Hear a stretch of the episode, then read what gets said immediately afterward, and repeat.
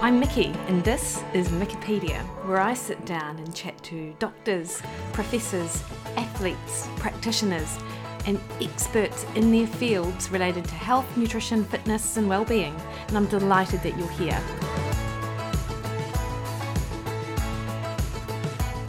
Morena, everyone. I hope you are having a good week. Uh, today, I am super excited to uh, bring to you my conversation with Zach Bitter. Now, for those uh, endurance athletes out there, this will be a name well familiar to you. So, Zach is an ultramarathon runner, he is a coach, and he's well renowned for his LCHF approach to his diet and other aspects of his training, which may kind of fall outside of your conventional training regime, if you like. So, Zach is a bit of a superstar, really. He holds the world records for the 100 miles, completing it in 11 hours and 19 minutes and 13 seconds and to the 12 hour distance record as well, where he managed to run 104.8 miles in that uh, 12 hours, which is amazing. Um, Zach resides in Phoenix in the States. And today on the podcast, we talk about a whole host of things, including why and how he embarked on low carb, high fat, and the benefits that he found, and how that's transitioned over time. That's a, a, super important part.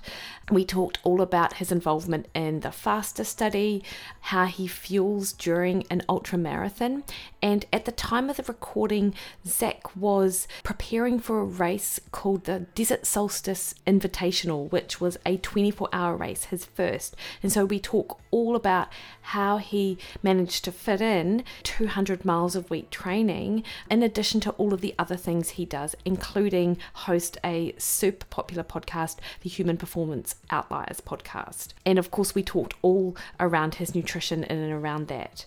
We talk about the benefits of strength training and how he builds that into an already heavy training load and also talked about his involvement with the charity Fight for the Forgotten, how he's preparing for in 2021, which is a this year, actually, of course, um, the Transcontinental Run San Fran to New York event. Now, the race that Zach was preparing for has already been conducted, and he talks all about that on his podcast, actually, because um, that was on December 12th. But sit back, relax, and hopefully you enjoy this incredibly informative conversation that I have with Zach Bitter.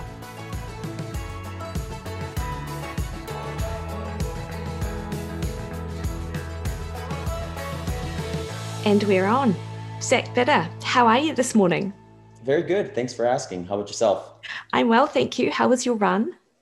Good, good. They're uh, seem like they're always present right now. I'm actually training for a 24 hour event in December, and it's going to be hopefully if things go well the longest I've ever run continuously. So I'm doing a lot of kind of volume at a relatively low intensity right now. So it's been kind of a fun experience, but it, it certainly eats up a good chunk of the day. Mate, I was listening to you on Human Performance Outliers, which is your podcast, which I love tuning into every week, um, and listening to you discuss what you're doing or what you're currently training for and what you've got kind of coming up in the future. So when I asked, you know, how your run was, it wasn't because I you know, am stalking you on Strava, though I do. Um, I was pretty much thinking the same thing. Like you've either come in from a run or you're about to go for a run. But that kind of event, it's sort of unavoidable and amazing.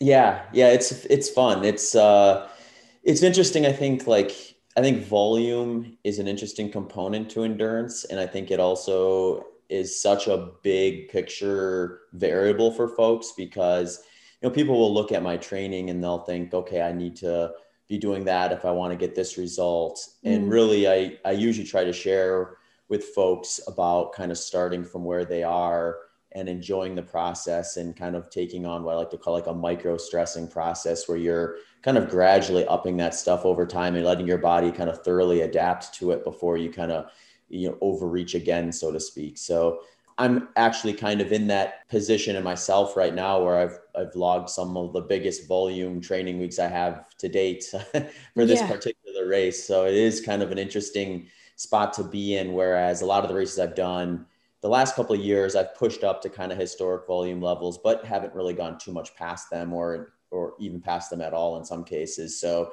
uh, that's the part of the ultra marathon stuff I like the most, though, is kind of you find yourself in positions from time to time where this is a new experience. This is something I've never done before. So you have that big question mark of whether you can actually perform during that situation and uh, kind of see what happens when you when you branch out into the unknown a little bit. Yeah, and you know it was funny. I was listening. I, maybe it was your podcast with Dom D'Agostino actually mm. a hmm. couple of weeks ago. And prior to listening to it, I was just chatting to my hubby Barry, and he's like an ultra ultra runner as well. And we were like going you know we're getting older. I think maybe we need to start taking some rest days and you know how do we kind of fit that into our schedule? Then i'm out on a walk and i'm listening to you zach and you're like yeah i've just like ticked off a 170 mile week. And i'm like mate maybe i'm doing this all wrong. Like it's massive. How do you actually fit it in? Like what does your schedule look like on a day-to-day basis yeah, it's a good question. I think uh, I'm definitely fortunate in that a kind of a huge portion of my work days revolved around the training and racing side of things. So I definitely have a lot more flexibility than when I first got into the sport. Uh, you know, when I when I first started doing when I did my first ultra marathon, I was a full time teacher, and I did that mm-hmm. for about five years through 2015. So essentially, the first half of my ultra marathon running career was kind of in the context of a more structured full time job uh, which made it a little more difficult. That was a lot of like, you know, wake up at 4 a.m., run for a couple hours, go to work, go for another run perhaps after work, and then, you know, eat dinner and start thinking about bed and then just repeat over and over again until until the weekend or uh, you know, a holiday break or a summer vacation or something like that. So for me though, you know, once I kind of started uh, having some results in the sport and mm. kind of growing my business outside of the actual training and racing side of things, like with coaching and just helping out with marketing initiatives with some of my sponsors uh, and podcasting as well. It just became a lot more control of my schedule. So I can move things around a lot easier to account for big training blocks. So for me, I I definitely have phases of the year where I'm training much less than I am now, where mm. you know I might be out there for about 10 hours a week or something like that, which is a lot easier to kind of fit in uh, in from in like a, like a recreational standpoint. Um, for this particular block, though, you know I'm putting 20 25 hours when you add in like recovery stuff like stretching, mobility, and strength work. There's some weeks where I'm probably pushing up towards 30 hours of of actual things related to the act of running and recovering and getting ready for the next session. So uh, that's a lot of time. yeah. Um, and but you know what I like to do with that is uh, you know I do like consultations and coaching stuff. So I'm just mindful of my timeline with that sort of stuff. Yeah. So when I get into the phase of training where I know the volume is going to spike up to that, I kind of hold off on like how many like consultations I'll take or how many coaching clients I new coaching clients I'll bring in and things like that so I can manipulate the schedule a little better. And, you know, thankfully, a lot of the other stuff like the podcasting, um, I can kind of plan around that by recording a bunch of episodes during a, a, a lower mileage week. So, mm. you know, people like to look at the big ones like the 170 mile week, the 203 mile week, and that stuff. But there was also a 50 mile week in there. So, yeah, uh, that that helps to have that kind of step back or that deload week, I like to call it in there too, where you can kind of focus in on some of the non running related activities, catch up on that stuff, set yourself up um, to kind of have the opportunity to really spend a lot more time during the weeks where you build up. And, you know, I also kind of look at different areas too, like around the race itself. So my race mm-hmm. is December 12th. Uh, I'll have a two week taper where I reduce the volume significantly. And then I'll probably have two weeks after that where I do very little running. Mm-hmm. Uh, mm. so I've got a, a good four week block minus the race day itself to, to really work on some of those other things that, that, you know, I like to do and that kind of help, help uh, my own business and things like that too. But right now it's a lot of, you know, I'll wake up relatively in the morning. Usually for me, it's uh, I, I, wake up between maybe five or six in the morning, head out for right around three hours or so, come back, uh, you know, check emails and things like that, work on some coaching plans, you know, whatever projects I kind of have on the plate, maybe do a podcast and then, you know, head back out sometime anywhere between early to late afternoon to even early evening for, for a second run uh, which usually is uh, followed with some strength and mobility stuff on most days too. So, mm. um, you know, that's kind of uh, the my lifestyle for the last few weeks, anyhow. Yeah, I mean, and you know, you've just probably um, kind of outlined almost every runner's dream, right? Like it's that whole difference between being a professional and, and then doing it uh, kind of almost as a hobbyist, if you like, outside of that full time stuff. And that whole recovery piece is such an important element of it. And I think people often forget that, who um, who aren't professionals, if you like, and they're they're like, oh, Oh, it's all always about just about the running. And I remember this conversation I had with someone like this is maybe 15 years ago, and he was an avid runner. And during the summer break, he'd like go out on a massive run, and then he'd sit down and just like watch TV, and he'd be like, mate, this is what being a professional athlete must feel like. And I'm like, no, this is probably what being unemployed feels like because a professional athlete has all of the recovery and the massage and you know all of those other things that kind of make up that whole i suppose professional element but also you do have that little bit of additional time um, zach what I um, have picked up from like listening to a lot of your um, podcasts and stuff is that you're a big proponent of strength training for runners. And this isn't something, and as I understand it for you, this is something you've actually done almost all the way through. Is that is that right?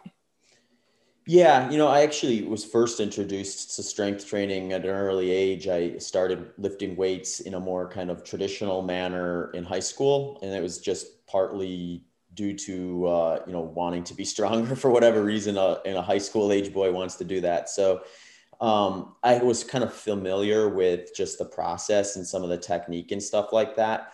But you know, once I started taking running a lot more seriously, like in college and even post college, I'd go in and out of kind of doing any type of strength work. I would do mm. like it was just maybe a little less structured. And when I would do it, I didn't necessarily have a good why as to why I was doing it or a yeah. good answer as to why I was doing what I was doing.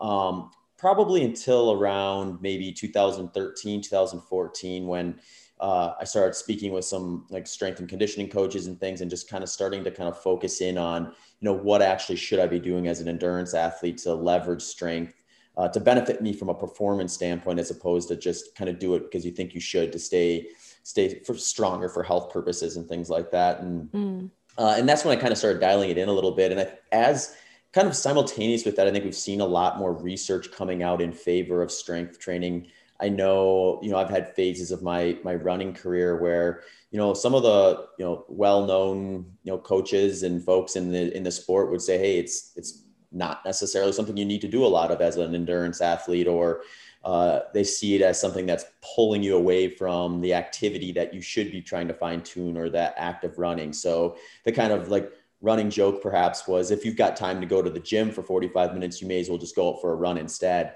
And to a degree that can be true i think for some folks especially if they're time crunch you do have to look at like what's the primary objective versus what are some of the supplementary activities. And at the end of the day you do have to kind of work with what schedule you have and things like that. But i do think um, you know there's also a, a wide range of athletes both recreationally and professional who have fairly different training protocols than i do and some that you skew on the lower end of the mileage spectrum and they just happen to respond well to that type of a stimulus Whereas I tend to be a very big volume responder in training in general. Mm-hmm. And one thing that kind of comes with that territory, in my opinion, is you're you're you're skewing more of your running to lower intensity stuff when you start becoming a volume based runner or a high volume runner and that type of uh, lifestyle just sets you up kind of to have a lot of like one dimensional movements yeah. or you know imbalances essentially you can have a lot of effects that kind of affect the development and atrophication of other areas of your body. So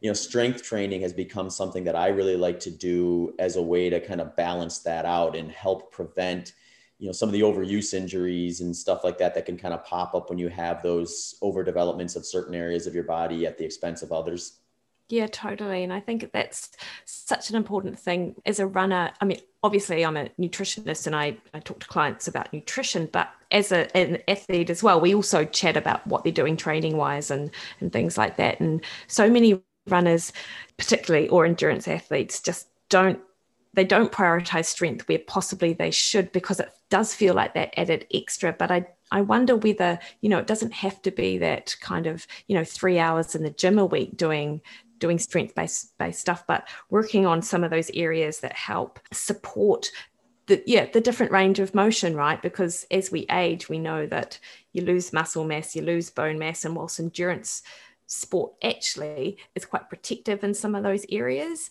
it's that you know if you fall then you're not reactive and you don't have good balance or you don't you're not very agile then that's going to prevent you from kind of doing what you love long term mm-hmm. yeah and i think you're right. I mean you don't have to find yourself in the gym for multiple hours per week. I think a lot of the benefits when you look at it from a endurance standpoint come with just like a single day in the gym for for like your lower body. So you can get away with something as simple as like probably 30 minutes once a week and and and see some of those benefits that we see in the research for strength training for endurance athletes. And the way i kind of like to structure it is if you look at kind of the beginning of a training plan to race day if you block it in maybe the thirds and kind of have like your base building phase and then maybe some of the kind of the key workout phase uh, or I should say maybe some middle a middle section for ultra running for me anyway for the longer stuff like 100 miles and further it, it actually kind of looks like a reverse periodized schedule because I'm doing some yeah. of the faster stuff earlier and you know the way I like to do it is I'll do I do mostly low repetition higher weight relative to what I can tolerate compared to what I think a lot of endurance athletes might think of as weightlifting and my rep ranges are usually kind of like 8 to 10 in those early stages of the training plan and then I'll I'll kind of scale that down to maybe about five. Uh, four, four to six or five is usually kind of a good set number and in the middle of the plan. And then as I'm getting closer to the race itself, or if I'm doing a season where I'm kind of doing some training races leading up during that phase of the year, I'll even come down to maybe three reps per set. Mm. Uh, so when you think about that, if you're doing two or three sets of anywhere between three to 10 reps, it doesn't have to take a lot of time. You can, you can kind of get in and get out with that and you know be on with your day and still see a lot of the the positive uh, aspects of the strength side of things. Yeah sure. And and what kind of movements are you doing? Compounds deadlifts that those kind of things or? Mm-hmm. Yeah my big focus is compound movements. So i like uh, doing kind of like deadlifts or anything where i'm pulling weight off the ground. Mm. um, i really like to activate kind of that posterior chain. It's one thing i kind of recognize kind of midway through uh, my career was that uh, that was kind of an issue for me where like my hamstrings and glutes were quite weak relative to like my quads. So mm. um, doing those movements like deadlifts and you know pulling weight off the ground kettlebell swings that sort of stuff really kind of helped catch that area of my body up a little bit nice um, also do things like uh, like box jumps weighted lunges and things like that as well uh, throughout the throughout my training plan from the from the lower body side of things yeah. And is it fair to say that if your glutes aren't activated, you can pretty much call yourself a runner? Like, isn't yeah. that, that, that, that's typically the main thing that almost every physio has said to, well, me and almost every runner that I speak to? It's like, my glutes aren't firing. It's like, well, yes, of course not. You're a runner. yeah. Yeah. You definitely see that a lot. Yeah. Now, um, Zach, obviously your um, when you came onto my radar, in part it was your LCHF approach to running and low carb, high fat, which back at the time, and uh, I may be wrong about this, and I'm thinking it was around 2011 when you kind of embarked on LCHF, but obviously if I'm wrong, you'll, you'll correct that. Um, what was it that kind of kind of what was your diet like prior to kind of embarking on low carbon what encouraged the change for you? Mm-hmm. Yeah, it was kind of near the end of 2011. I had just finished what I would consider my first like full season of ultra marathon racing, where I'd done uh, 350 milers, and uh, you know, previous to that, I would say probably early on in college, I started paying much more close attention to nutrition in general. Mm. So at that point, I was convinced that running was like kind of the sport I wanted to focus on or prioritize. So I just started kind of looking at well, what is what is a good nutrition plan for an endurance athlete, and um, this would have been back in like 2004, 2005, probably. Uh, and you know, back then and even today, there you know a lot of the literature and a lot of the information you're going to find is going to push you towards moderate to high carbohydrate. Obviously, they're going to skew you towards uh, you know healthier options within that category if you can. Mm-hmm. So a lot of like kind of fruits, vegetables, whole grains, that sort of stuff is like kind of the big cornerstone in a lot of those protocols. So that's where I kind of directed my own nutrition at that point in time. And that, that seemed to work fine as far as I could tell in the, you know, during my collegiate career and some of my running efforts after that, up until the end of 2011, when I did start focusing more on ultra marathon, what I noticed was, you know, some things that had been fairly strength qualities for me started kind of regressing a bit. So, like some hmm. examples were um, up until that year, I had been a really good sleeper where I would basically, when I went to bed, I'd sleep for eight, maybe nine hours and just be out like a light and wake up the next morning fully refreshed. And then, you know, the, the day was pretty much, uh, you know, higher, know, I got pretty consistent energy levels and that sort of stuff. Um, that started to shift. I started finding with that I was waking up multiple times a night and having a hard time falling back asleep. And uh, you know, at one point, I was actually blocking off like ten hours a night for sleep because I knew I was going to need an extra hour plus just to kind of account for like the restlessness side of things. So I thought mm. if I mm. want to get eight to nine hours of sleep, I better plan for ten. Um, other thing I noticed was just big energy swings throughout the day. So I'd wake I'd wake up and have energy. I'd get my workout done, and the workout would feel good and then I'd probably have like an hour or two after that where I felt pretty energized. Then it'd be like a big dip, and then I kind of be on that roller coaster throughout the rest of the day, where uh, you know I was either like highly energized or felt like I could lay down and take a nap anywhere. Uh, so those things didn't necessarily register to me as ideal, uh, not for a sustainability standpoint within the sport. Uh, and being new to the sport and, and young to it, uh, the the thought of kind of stepping back or you know not targeting my strengths within the training side of things wasn't necessarily the first thing I wanted to try to try to do. I knew in the back of my mind that maybe would be something I had to consider if uh, if I couldn't find other ways to kind of remedy the situation. Uh, but thankfully for me, at the same time, I kind of started looking into you know different different nutrition strategies for endurance athletes and then specifically within endurance athletes we're focusing on longer events. Like at that time it was 50 miles. Eventually it would become 100 miles and that sort of distance. But i kind of stumbled upon it a little bit by accident i think. I i was also feeling a little guilty with how much time i was spending running per mm. week on top of teaching full time and uh, I, I i discovered podcasts at that time. I was like this is great. I can you know if i spend two hours running in the morning i can learn something along the way. And then even yeah. if uh, then if i feel bad about spending the two hours running at least i can kind of rest rest at ease knowing i learned something while i was out there doing it. And and that's where i kind of first started getting some of the insight into you know perhaps focusing on making the foundation of my nutrition fats versus versus carbohydrates. And uh, you know for me i was fortunate that i was able to get in touch with guys like uh, Dr. Volek and Dr. Phinney, who at that time were kind of the couple of the only guys kind of in that space that that were like well known or well known enough that I was able to find them anyway.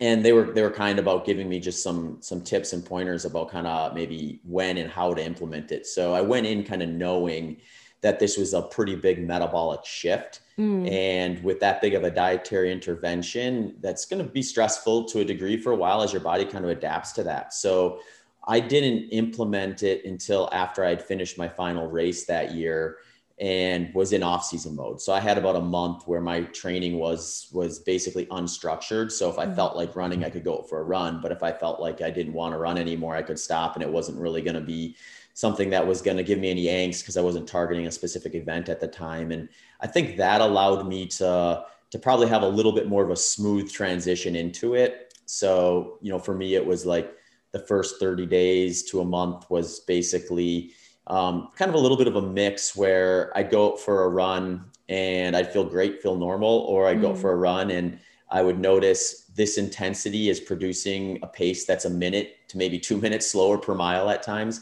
Yeah. Uh, so had I not known what uh, to expect that, I probably would have bailed on it and just thought, okay, this doesn't work. And I think I see that happen a lot within the endurance running community where people are like, okay, this this looks great on paper. They implement it for a couple weeks, then they decide they don't like it anymore. And yeah. certainly, there's probably folks who are going to be better served with a different dietary approach to their endeavors, but um, I think to give it a fair shake, you do want to probably implement it during the off season or a time when you have like a month or two to kind of really kind of find uh, the opportunity to focus in on it and not have as much of that training load stress as you would during kind of the middle of a season or during a peaking phase.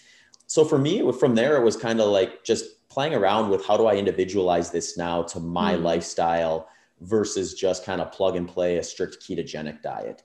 Yeah. And you know, along the way, I, it probably took me about year and a half to two years to really fine tune that. Where I found out like, okay, during this phase of training, when I'm periodizing my training this way, this is kind of the macronutrient ratios I would I'm going to perform best at, and being less about kind of less dogmatic in the sense of being like pro fat, anti carb, or vice versa, and more about uh, how do I improve my fat oxidation rates to the point where I can really lean on those to defend muscle glycogen, but also preserve some ability to take in an exogenous carbohydrate so that I can still pull that lever on race day or for a big workout if I need to or want to.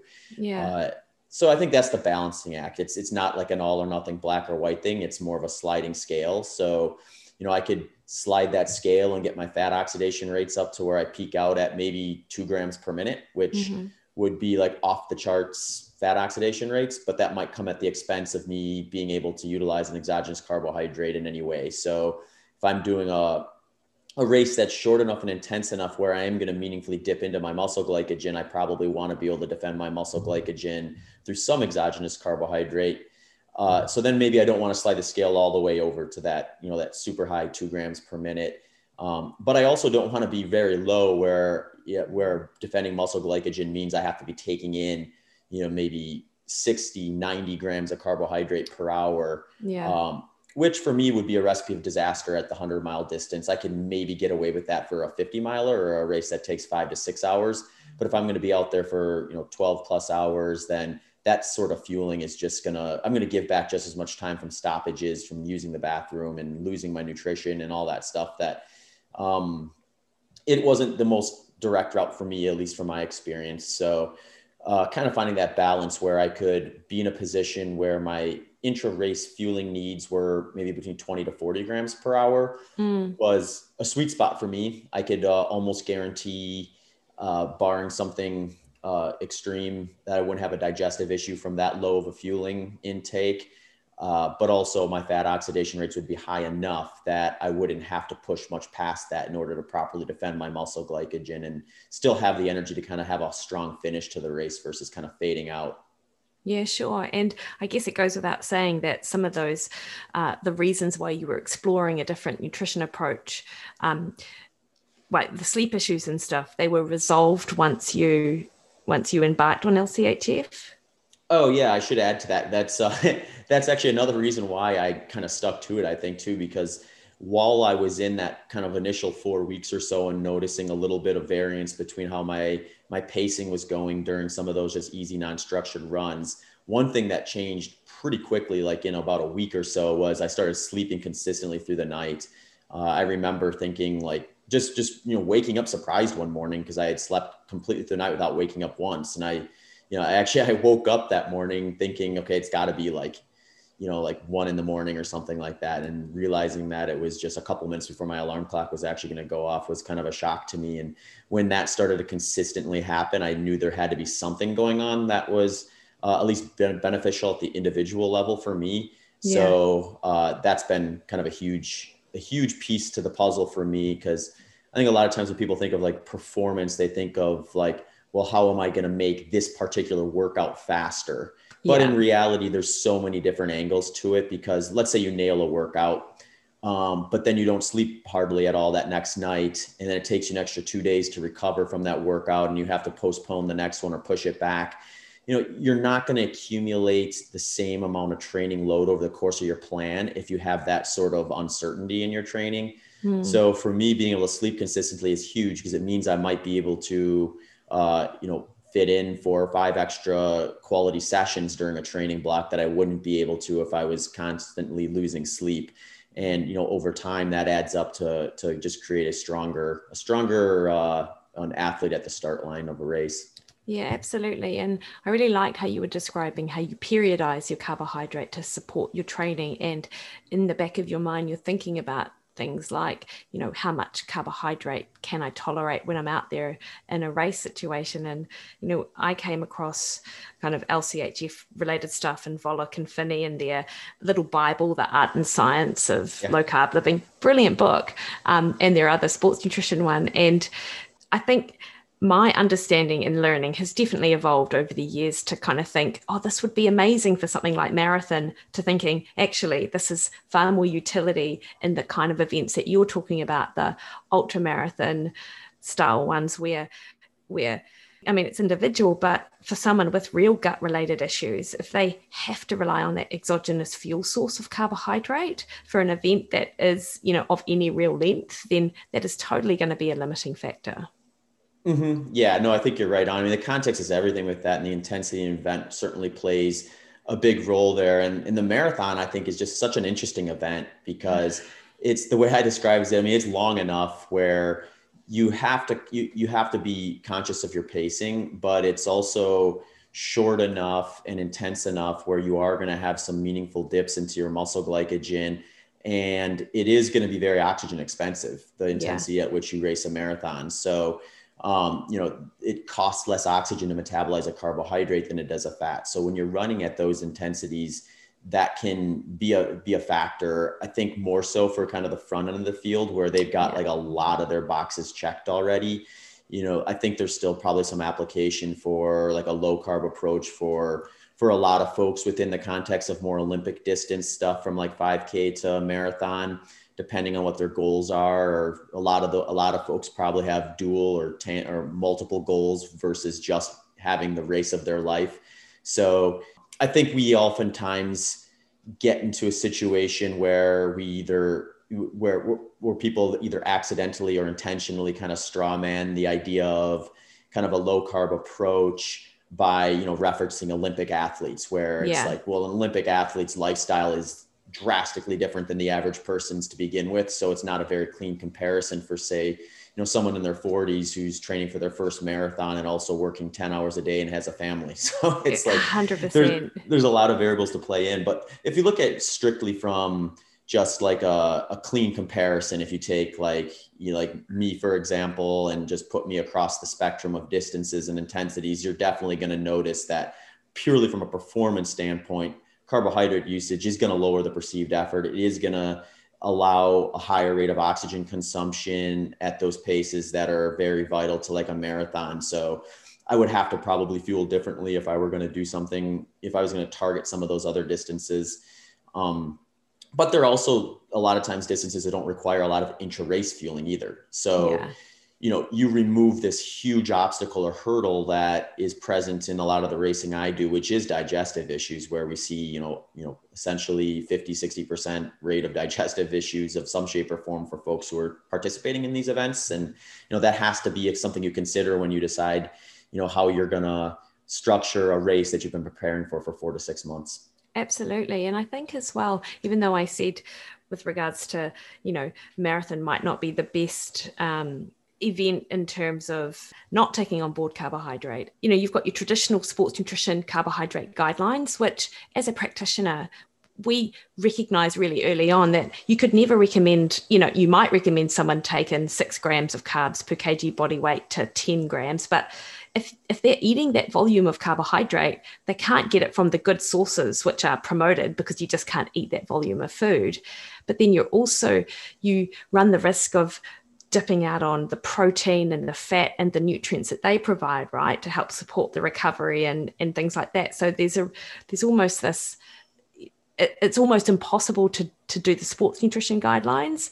Um, but I really like James Morton. I think it's James Morton. Um, the kind of fuel for the work required. So you know you support the sessions that require supporting in terms of the um, carbohydrate intake, and then outside of that, you know, even, you know, a lower carbohydrate approach can still on some days be 150 grams to 200 grams of, of carbohydrate. Um, it, it's not necessarily the 20 grams of carbohydrate that is being studied in the science lab that's then proving that this is not a good approach for athletes.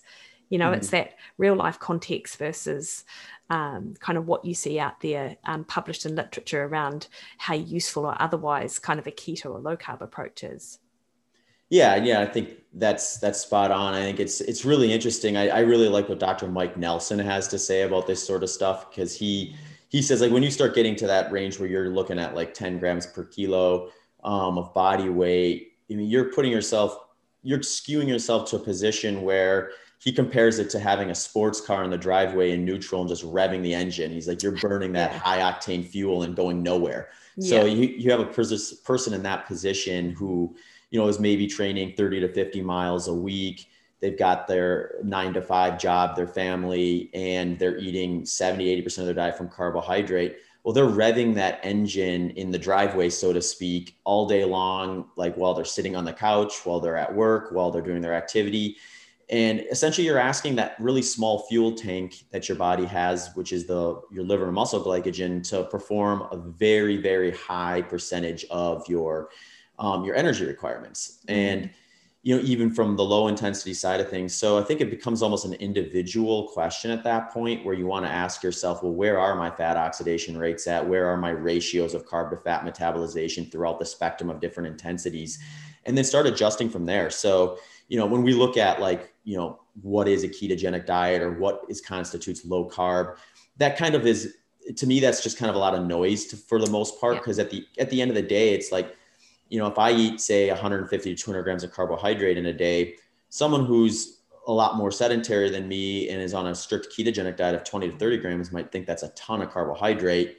Whereas the you know a, a traditional endurance athlete who's you know eating maybe 600 plus grams of carbohydrate a day might see that as very very small amounts. But at the end of the day it's like my fat, fat oxidation rates are going to tell the story of how my body's going to behave so like if i can produce a fat oxidation rate of 1.5 grams per minute eating 150 grams of carbohydrates a day then i'm pretty confident that my fueling program is going to work well for me on race day and i'm going to be able to defend that muscle glycogen the way i need to in order to have a have a strong day if everything else kind of plays out for me yeah, absolutely. And I think that your performance and how your ability to withstand the training load is really testament that, you know, you really dial you're dialing in and you're doing what works for you, right? Because I think mm. that's the that's the other thing is that as I understand it, you've been pretty much injury free, Zach, for a lot of your racing career. Would that be right? Yeah, since I started ultra running, I really haven't had a lot of issues with injuries. I you know I had a a bout of injuries early on in college that cost me some some seasons. I I ended up doing three years of cross country and two years of indoor and outdoor track and field. And the reason it was two years of indoor and outdoor track and field and not three was because I had kind of a string of uh, Achilles tendonitis and IT band syndrome type stuff that kept me off the the the track for for that first year. But um, yeah, since I started doing ultra running, I've basically I've had a couple little things that have just kind of like sidelined me for like a couple days or maybe a week at the most. And then one injury that I had to take off about five to seven weeks of structured training to kind of get back. But that was the only one that really cost me any events in the grand scheme. So um, I like to think that that's a pretty good uh, setup for what is now a little over 10 years of ultra marathon running racing. Yeah, yeah, absolutely. Um, Zach, you mentioned before that the fat oxidation rates is something which you know you're using as a bit of an indicator to do what's working for you. Have you always measured that stuff, or was your first kind of you know as your first foray into keto, were you measuring that stuff along the way? Yeah, you know, I wasn't measuring it while I was following kind of a moderate to high carbohydrate diet at any at any point. Um, if you you know, my suspicion is that it probably fell within the parameters that we saw in a lot of the literature, where a lot of folks, you know, they're you know getting up to maybe a gram per minute when they're following a moderate to high carbohydrate diet. Um, but who knows? I mean, there's probably some variance there. I know you can train your fat oxidation rate too. It can be something that you can move the needle on independent of your diet or your your macronutrient ratios. Um, in fact, uh, Alan Couzens, he's got a performance lab in Boulder, Colorado, has seen some really interesting stuff with this, with even some of his his athletes that are kind of more along the lines of a moderate carbohydrate approach have seen improvements in their fat oxidation rates by just the timing of it. Mm. And I, I, think we're seeing this type of a mindset even move into some of those more Olympic based events at, at, at even the Olympic athlete level where they're being a little more mindful than just saying, carbs are king. I'm going to hammer them day in and day out, in season, off season, you know, rest day, big workout day, and everything in between. and they're looking at it more as like maybe it's the foundation of their diet, but they can also move that needle a little bit by abstaining from some carbohydrates around some of those lower intensity long sessions or those off seasons where they're not asking nearly as much from their body and kind of use that to kind of pull that that improvement in fat oxidation a little bit um, but what we learned in the FASTER study is that independent of training dietary interventions are going to move that needle drastically harder or further so then it just comes down to where you're at. Like if if you're somebody who has very low fat oxidation rates and you want you need to improve them drastically to be able to perform the way you want, a dietary intervention versus just a, a shifting of macronutrient timing is likely going to be a necessity. Um, and that's going to just be a little bit more of an individual thing from one person to the next. Uh, so I think those those getting getting a, a, metabolic test is probably a very useful tool for a lot of people if you can find a spot and, and, and get that done but you know ultimately that's not an option for everyone so i do really like using kind of some field tests with with my athletes and clients that are kind of leaning more towards like a low carbohydrate uh, nutrition plan and what i like to do is we'll start to kind of use their long run as kind of like a benchmark as to like where they are at from a fat oxidation rate. Like if I have a, a, client who can go and do say a four or five hour effort on the weekend, just water and electrolytes and not a whole lot of um, carbohydrate or no carbohydrate the morning of that session and feel like their energy levels are very constant, if not higher at the second half of that run, then I'm convinced uh, that their fat oxidation rates are plenty high to be able to kind of start structuring their nutrition plan for race day and then once we kind of have confirmed that that we start practicing what they're going to do on race day from a nutrition standpoint in terms of like what they're going to eat and when they're going to eat it and in what quantity Nice. And how often would you work? How often would you recommend your clients kind of practice that race day nutrition in and around their training? Is it every weekend? Is it every couple of weekends? How does that look?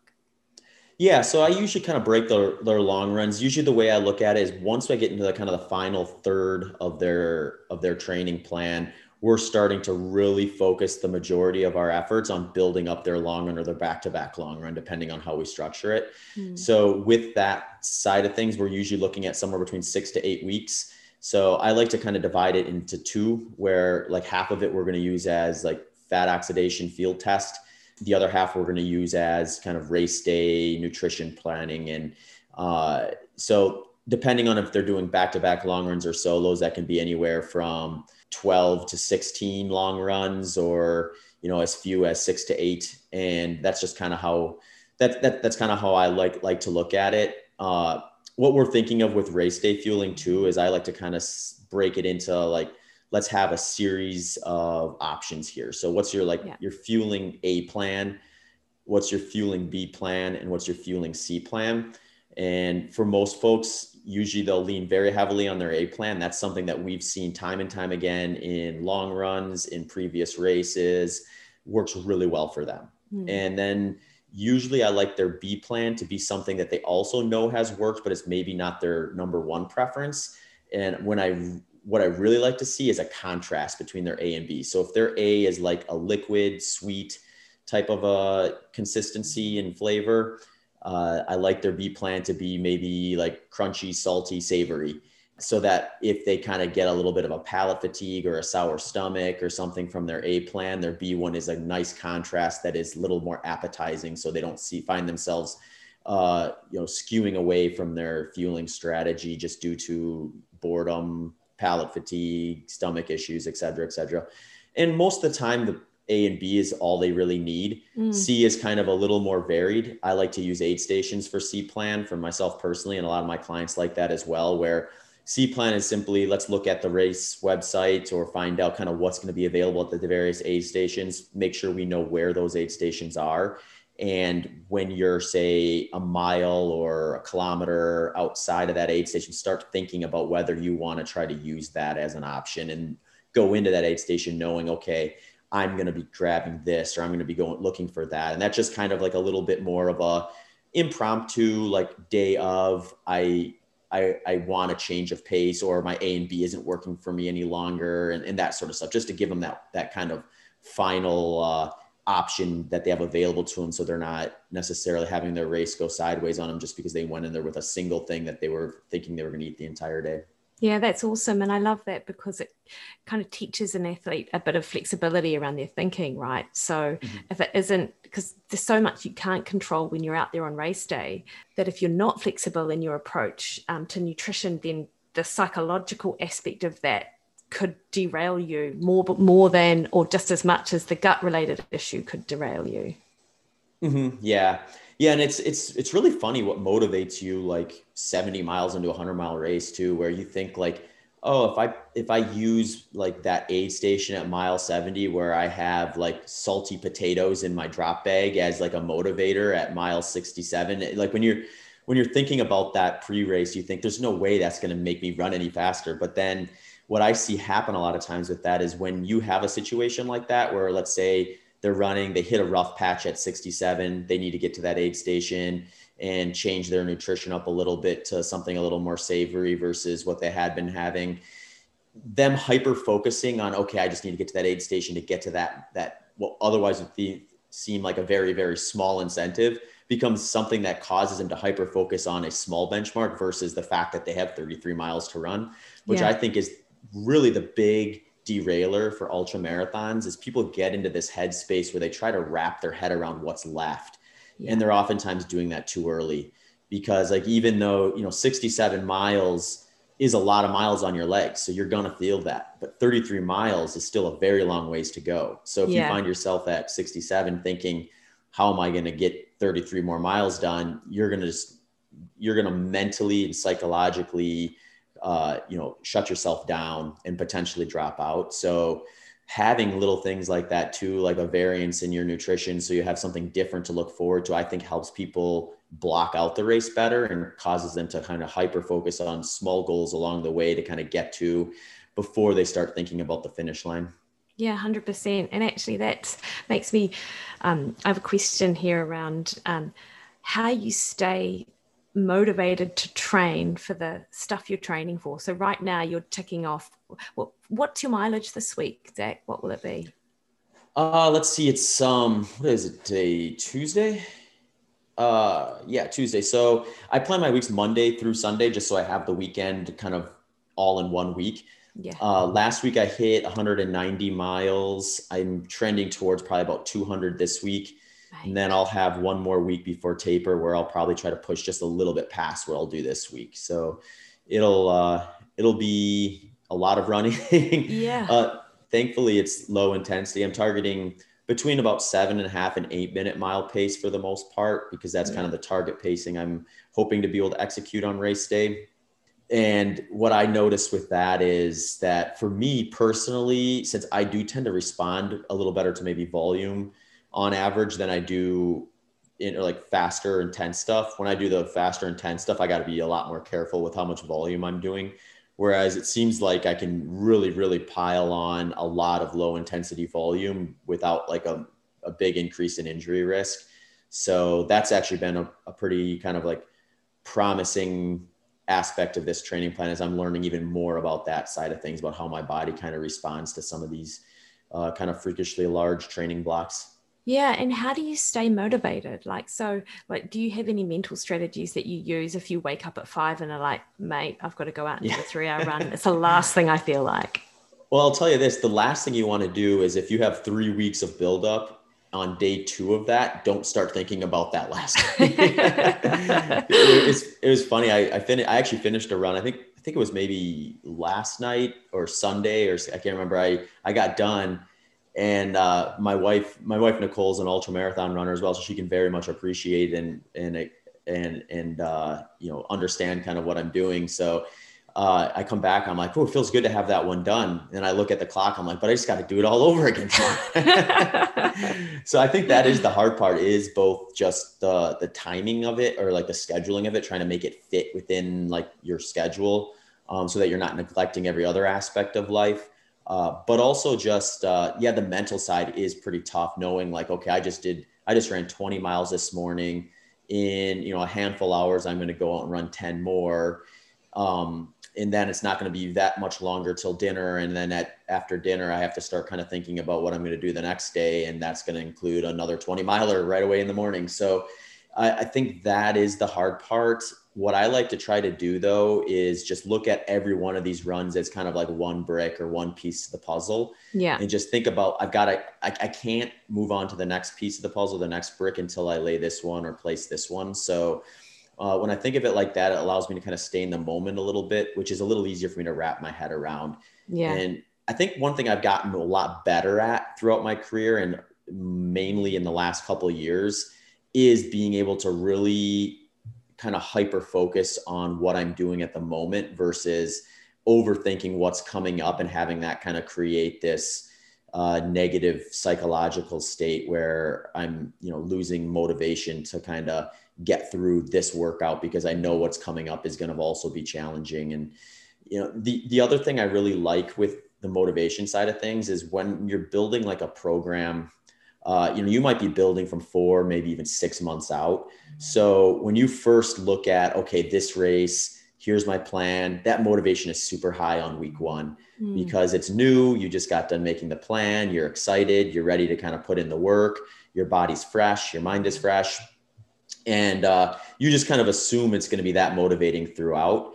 But what I find is if your only carrot is that race uh, at the end, then you're going to have a very hard time staying motivated and staying consistent through the training because there's just not enough reward built into the program. So I like to look at the program as a whole at first while I'm planning it, or at least have that scaffolding laid out as to how I expect it to kind of go.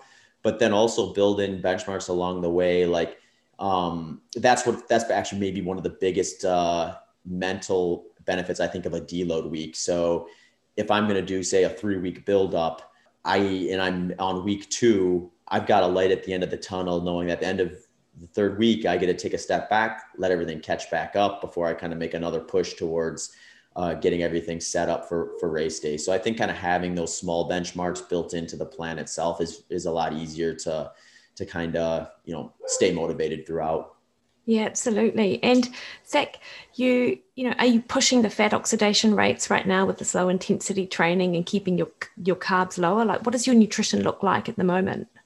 Yeah that's a really good question because i think when you start getting up to 24 hours now we're in a world where i think even a strict ketogenic diet has that potential application as um, you know at worst a neutral performance yeah. uh, if not a benefit to some degree so for this since it's it's basically about twice as long as what i would normally do on a track for a race it does open up the opportunity for me to uh, kind of focus even less on carbohydrates as what i would maybe do for like a 100 miler or a 50 miler or a 100k or something like that so the biggest difference nutritionally during this peaking phase than ones in the past is I have been just keeping my carbs a bit lower. I think I'm rarely touching even 100 grams right now. Hmm. So when you think about that in the context of the volume I'm putting up, uh, you, you, know, it's it's basically classic ketogenic low.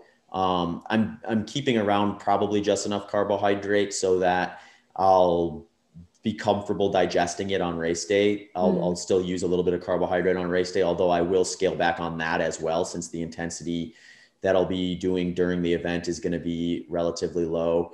You know, one thing I have been paying attention to is where my kind of heart rate is settling at at these paces because mm.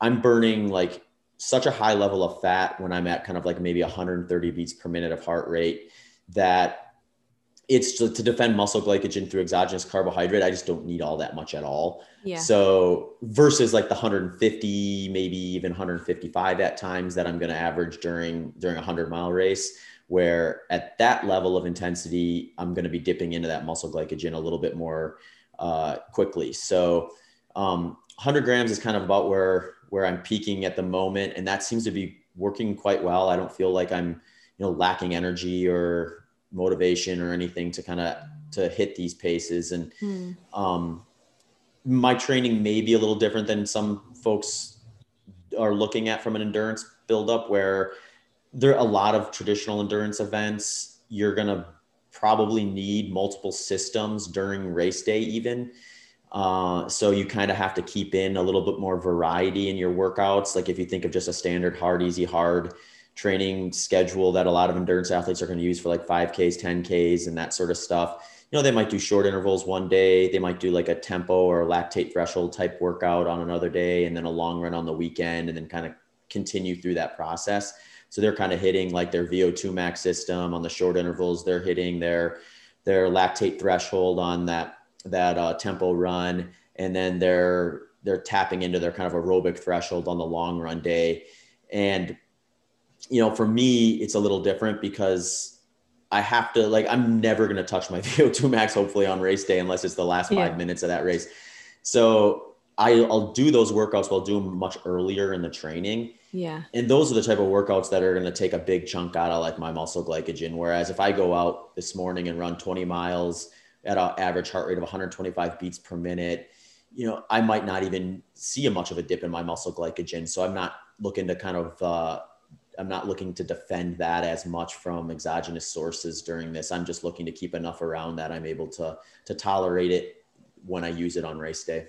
Yeah, sure. And and has you has your body comp changed at all with the increase in volume, or are you able to kind of match your your eating to support the effort? Yeah, it's a good question. I think um, I noticed maybe like the first big block I did that I got down to maybe about the lowest weight that I usually feel comfortable from a performance standpoint. From from me historically, if I start dipping down kind of around 135 pounds or so that's where i start noticing that i'm like i'm really uh, it's it's it's negatively affecting performance. Um, i've kind of like overrun the power weight ratio stuff and and it's going to vary from event to event. Like obviously like you were it's going to be different you need different power output for like a five kilometer versus a 24 hour and a different power output for 100 miles versus a 24 hour and all these other comparisons you could make. Um, you know, and I, I was dipping down kind of close to that, which is for me, that's kind of a sign like, okay, I need to make sure I'm getting a little more food in because if I go any lower than this, then it's going to be, you know, potential for for for disaster or just you know poor performance and that sort of stuff. So uh, this last when I did the deload week, I was I, I definitely overate on the deload week, um, which was probably just a good a good reset holistically outside of just the reduction in training. Mm-hmm. And now I have just a little better of a grasp of kind of how much I need to be consuming to kind of stay kind of between 135 and 140 pounds, which is a pretty good spot for me for the intensity at which I'll be racing at Desert Solstice uh, in December. And nice. it is it is kind of shocking how much food it is, though. Like, talk me through it, Zach. What yeah, does it look it, like? Well, my my typical eating pattern that I found just like I prefer has been kind of like I like larger meals and less frequent eating. Um, I don't always go that route. I definitely am. I'm, I'm usually able to get away with kind of eating intuitively, and that usually finds me right where I need to be. Where if I'm hungry, I don't abstain, and you know if I'm full, I don't force feed myself. And then outside of kind of like peak training, I don't have to do a whole lot of force feeding. But for this one, I'm basically like all right, this needs to be a 2000 calorie meal. And then I probably need to eat something between this one and my next meal. And then dinner has to be two, sometimes 3000 calories. Uh, so it is a lot more food, which just for me means like scaling down the volume per calorie of the food I'm eating. So I'm just doing a lot more things that are high calorie, low volume in order just to kind of not feel like I'm constantly full or bloated and stuff from all that food intake. Um, the way it's looked for me is I'll usually wake up in the morning. I'll have like a cup of coffee with uh, like either like cream, like uh, like uh, like heavy whipping cream, or I'll use this product by my nutrition sponsor S Fuels that's called uh, S Fuels Life, and it's just basically like a, a powder that's uh, got like medium chain triglycerides and stuff in it, and you'll put that in there. Hmm. Um, I'll have a, an S Fuels Life bar, which is basically a protein bar uh, before I go out. I don't like to have too much before I run typically, but with these low intensities and the amount of calories I'm burning during this type of training, it's almost a necessity in order to not have to force feed myself later in the day. Uh, when I get back, I'll usually um, make like a, I'll put like, I'll use some oil on a pan and then like six eggs, maybe like four or five ounces of cheese. Um, I'll uh, have maybe another another like S Fuels protein bar on top of that, maybe some yogurt. Uh, that's been pretty standard. Um, then usually, you know, I'll be I'll be good for a few hours, and if I'm kind of starting to get hungry before my second session out, I'll I'll I'll try to stick to kind of more liquid calories if I if I can, just so I'm not filling up my stomach before heading back out there. For that, I like uh, S Fuels Train. They it's a powder. It's essentially the same as like a carbohydrate powder that you'd mix in with like your your drink, but it's more it's fat based. So mm. when I'm staying away from carbohydrates, I really like that. If I am going to do a carbohydrate source during a run, then I'll use uh, S Fuels Race Plus, which is their product that has like small amounts of fat and protein in it, but it also has like 14, 15 grams of carbohydrate. So usually mm. a packet or two of that um, on a really big training day is all I'll really need for this intensity. Um, and I like to blend, I like to get my carbs from that, even when I'm doing lower carbohydrate stuff, uh, just because that is going to be my primary carbohydrate on race day. So yeah. for me, like practicing that during runs is definitely something that I'm trying to be mindful of. Uh, then I'll, I'll get back from that, from that run and, you know, dinner could be, you know, anything from salmon, eggs, beef, steak, you know, all sorts of different stuff like that. I'm probably a little more diversified at dinner. I'll steam up some like uh, broccoli or some some vegetables, some vegetables like that that I can just like kind of layer on, you know, extra virgin olive oil, uh, um, salt, cheese, you know, anything that's high calorie, low low density to go with that. Yeah, and then uh, you know, then I, I basically just kind of I'm, that's kind of my main meal, and then like I'll be snacking on basically fatty protein based type things throughout the rest of the, the evening until I go to bed for the most part. Yeah, nice. And uh, are you a beer man, Zach? Uh, you know, I don't. I'm not a huge fan of beer, which is like a, a crime for being from the state of Wisconsin, where they really love their beer. um, I'm not. I'm not opposed to to some adult beverages. I just tend to lean towards like whiskey and that sort of stuff a little bit more um, from a preference standpoint. So I will have some of that too from time to time.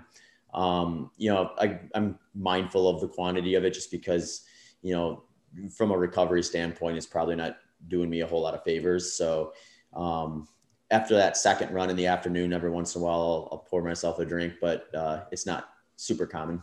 Yeah. And um, favorite meal? Favorite meals probably I would say it's a it's a toss up between like a ribeye steak, mm. um, or I, I really like eggs, and I just I I go through phases with eggs where I'll be eating them a lot and I'll just get in that rhythm. And I've, for whatever reason, I've hit that during this training block where I've had some days where I've eaten over a dozen eggs in a day because I'm having like six in the morning and then six again in the evening. and it's just like you, you, go to the grocery store. We were, I, my wife and I were actually joking around about that because we kind of had our grocery list item and we've been just a little more dialed in with it this last yeah. year because with COVID and everything, we're trying to be mindful of how many times we go to the grocery store. And uh, because in the past, like I've got a grocery store right across the street from where our house is. So we've had times where I'd go over there maybe five times a week just because then I could kind of pick what I wanted on the day and I didn't have to plan ahead. Yeah. Um, but during this, we're trying to limit it to once a week if we can. So we had kind of our, our list of kind of our go-to stuff that we knew about how much we would need for a week. And then I started kind of doing these high volume training and we noticed it's like, okay, we can't get away with like two uh two blocks of cheese. We're gonna have to get four blocks of cheese. Or we, yeah. 18 or 36 eggs isn't gonna be enough. We're gonna we're gonna need 72 eggs. The people at the grocery store will be like oh those bitters must be having a party or yeah. catering for a large event with all those eggs. Yeah the competitive eater or an ultra runner which one is it? Hey zach just um, a, another couple of questions if it's all right. Um, are you still using your continuous glucose monitor?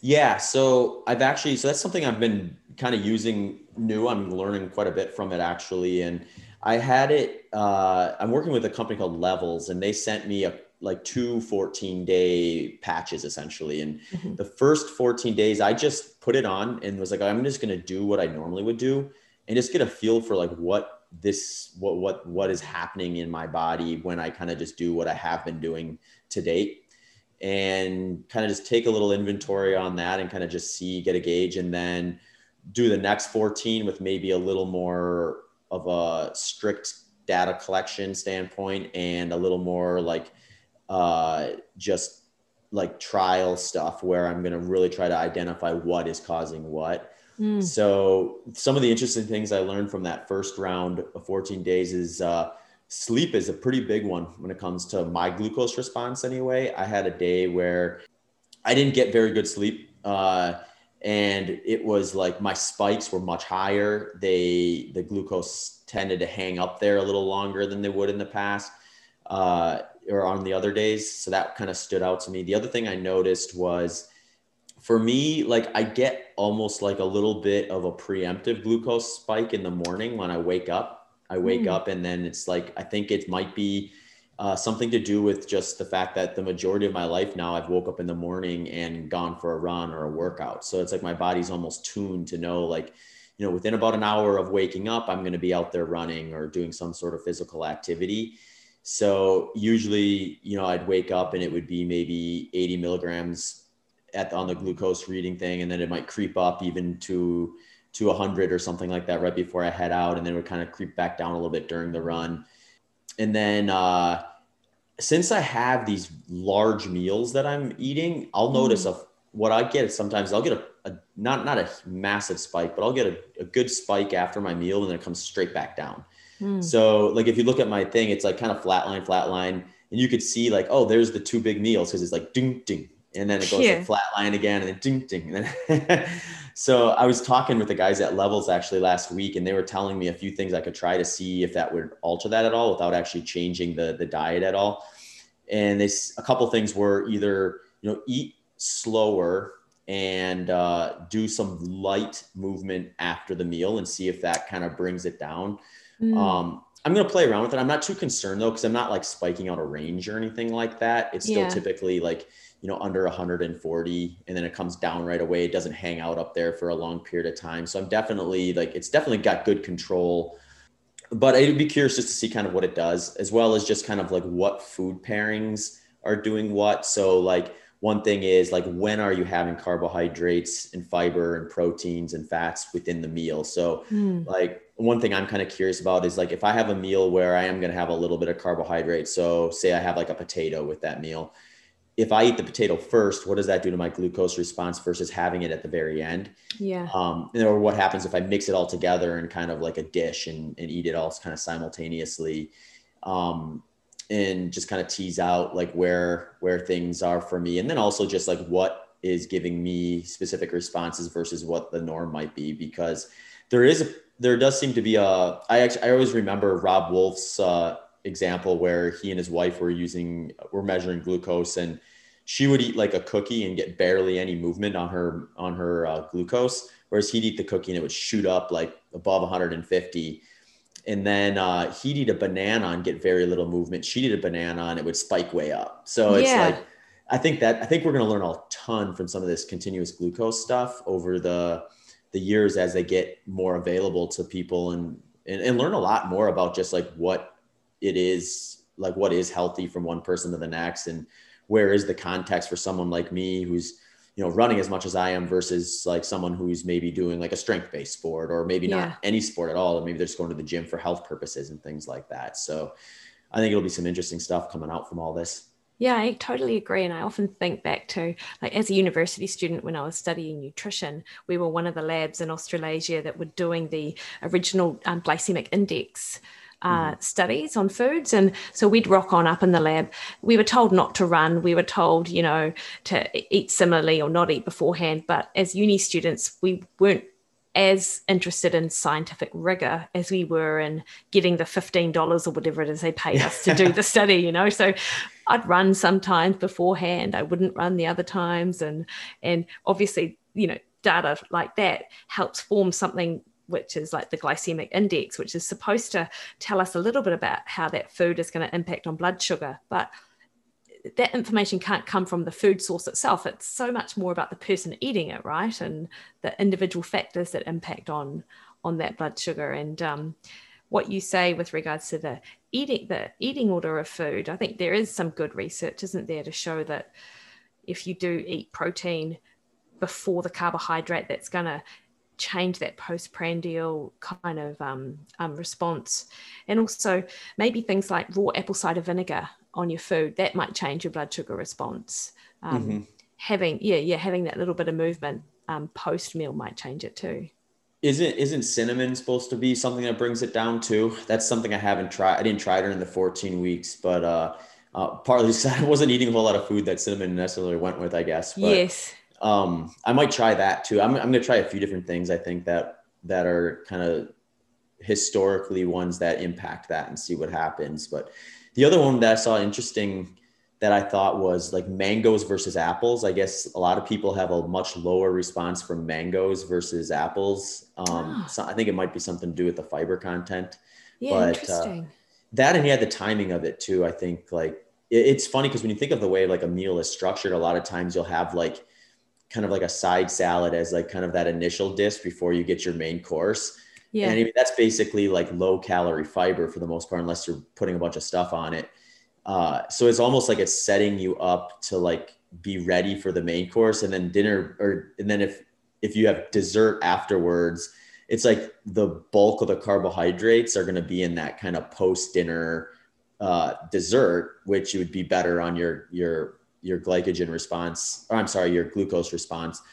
Um, so it's just funny how that stuff ended up kind of like being structured in a way that tends to be like the appropriate way to do it and then they serve it like kind of on a timeline too where it's like you can't really just like what, what i find interesting is like i'll sometimes i'll come back from these runs and um, i'll either have something to get to or just be hungry and i'll i'll eat way faster than i probably should yeah and uh, you know when you go to like to a restaurant or something you sit down it's like there's no real way to do that you're going to basically kind of have to eat at the pace at which your stuff comes out. So it's almost like thinking of it like that, thinking of eating that way is a way to slow it down and and you know maybe going for a walk after dinner or something like that is supposed mm. to be a hmm. good way to keep it down.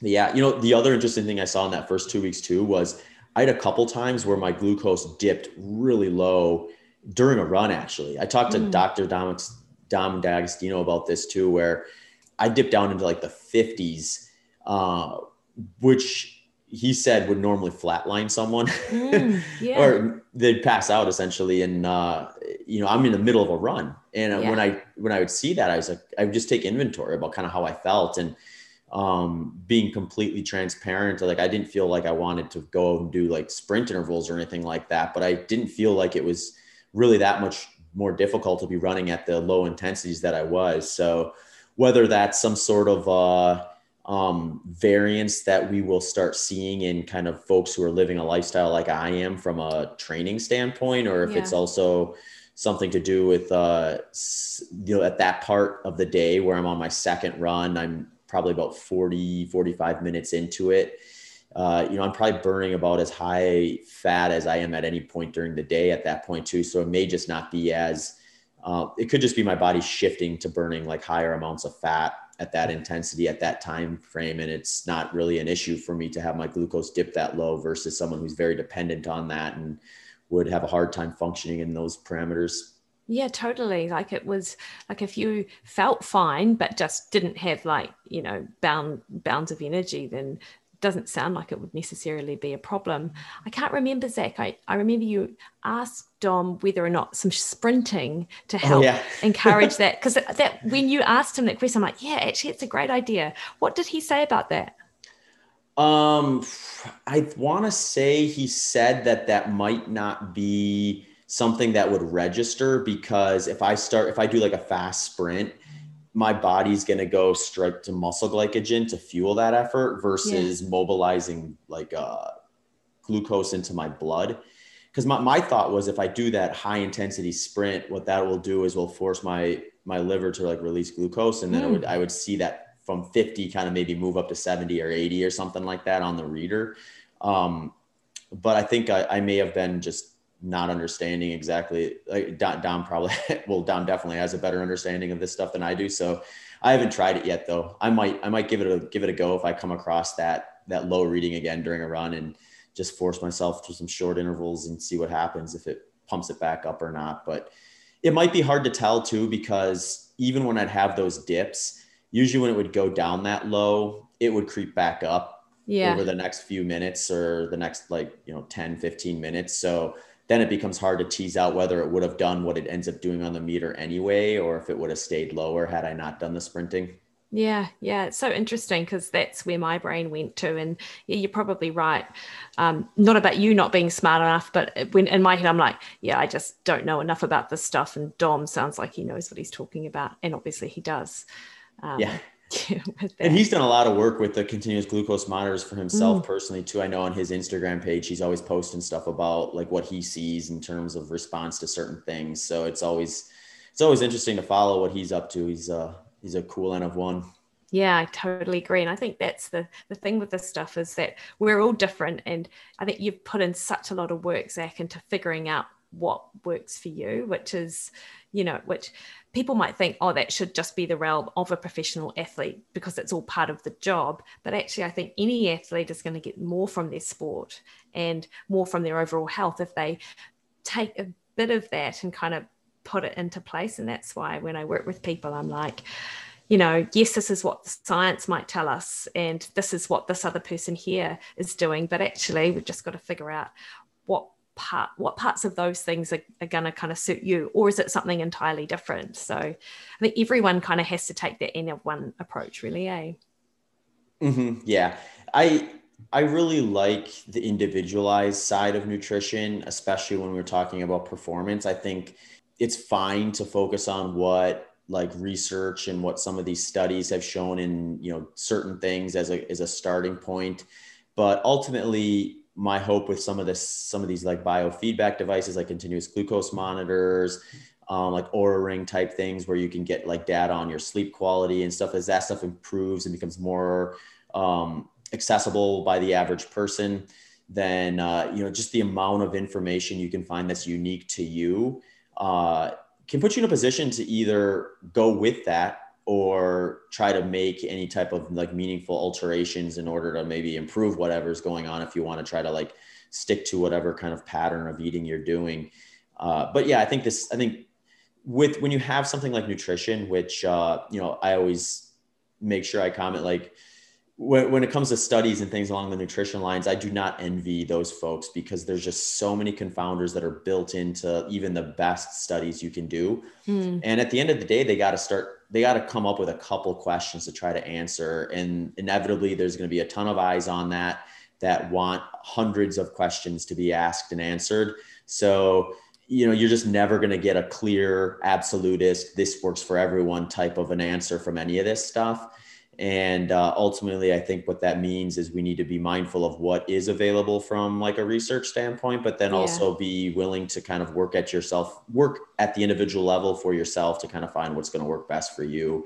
Um, you know, that's that's what I've done, and and I think it's been been a huge huge portion of uh, kind of where I found my progress in in sport and life. Yeah, awesome, Zach. Um, I wholeheartedly agree.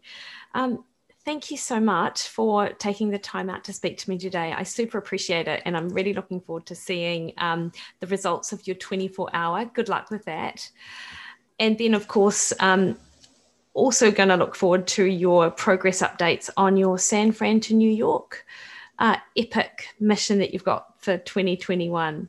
Yeah, yeah, that's uh, that's a big project that I've got on the uh, on the calendar at the moment. I'm targeting September of 2021. I'm going to try to run from San Francisco to New York. Uh, currently, Pete Kostelnick has the the the record. He averages, I think, like 72 and a half miles a day.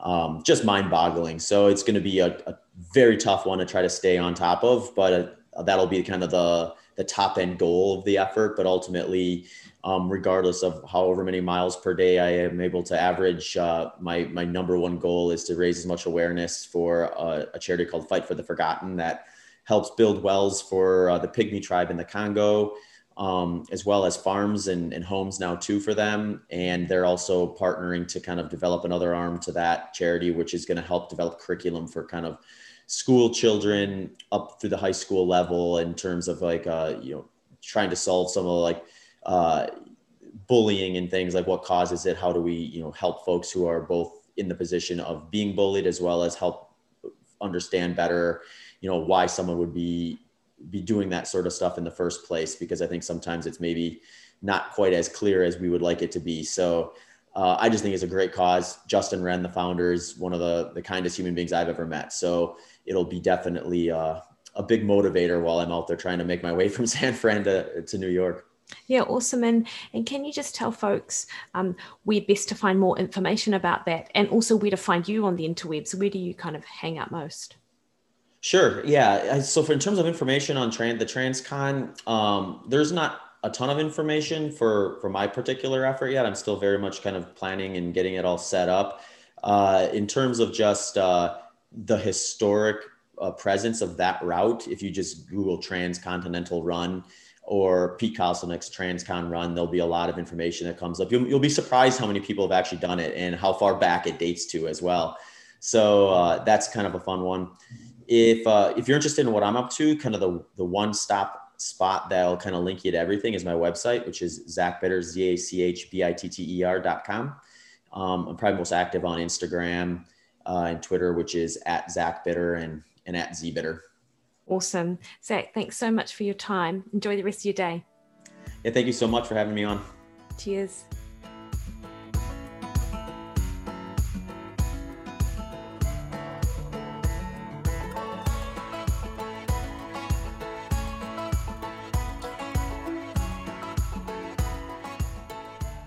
There you go, team. Um, so that was my convo with Zach. He was awesome, as you can see, and such a professional with regards to being able to just share lots of really useful information. And you can certainly see that whilst, you know, he has a particular way of approaching his training, his nutrition, and why it benefited him, he certainly knows zealot when it comes to what might benefit his clients. And you can find Zach Bitter at his website, zachbitter.com, also over on Human Performance Outliers, and you'll find him on Insta and Twitter at zachbitter, at zbitter. And um, next week on the podcast, I have a super interesting conversation with Dr. Nikki Keay all about the low energy availability in athletes and the progression of the female athlete triad to encompass other elements of athlete health and, of course, male athletes. And um, so we talk all about relative energy deficiency in sport. So if that's a topic that you're interested in or that you want to learn more about, absolutely tune in next week. Until then, though, if you like this episode and all of the episodes, please go over to your favorite podcast platform and subscribe and leave a five star review because that just raises the awareness of this podcast out there. And I certainly don't take for granted that you guys have taken the time to listen to what I bring to the table and my guests bring to the table because it is certainly a contested field out there for what goes in your earphones every week. Until then, though, you can get hold of me on Facebook at Mikki Williden Nutrition, on Instagram and Twitter at Mikki Williden, and I share all sorts of things over there. You can also contact me via my website at mikkiwilliden.com. And if that's one way that you would love to support the podcast, absolutely sign up to my nutrition coaching online. And I know many of you have asked me how you might want to do that. So that gives you access to weekly emails, meal plans every month with shopping lists, the ability to ask me questions um, at any time that I see and respond to, and also our weekly forums that we have on our members only Facebook page.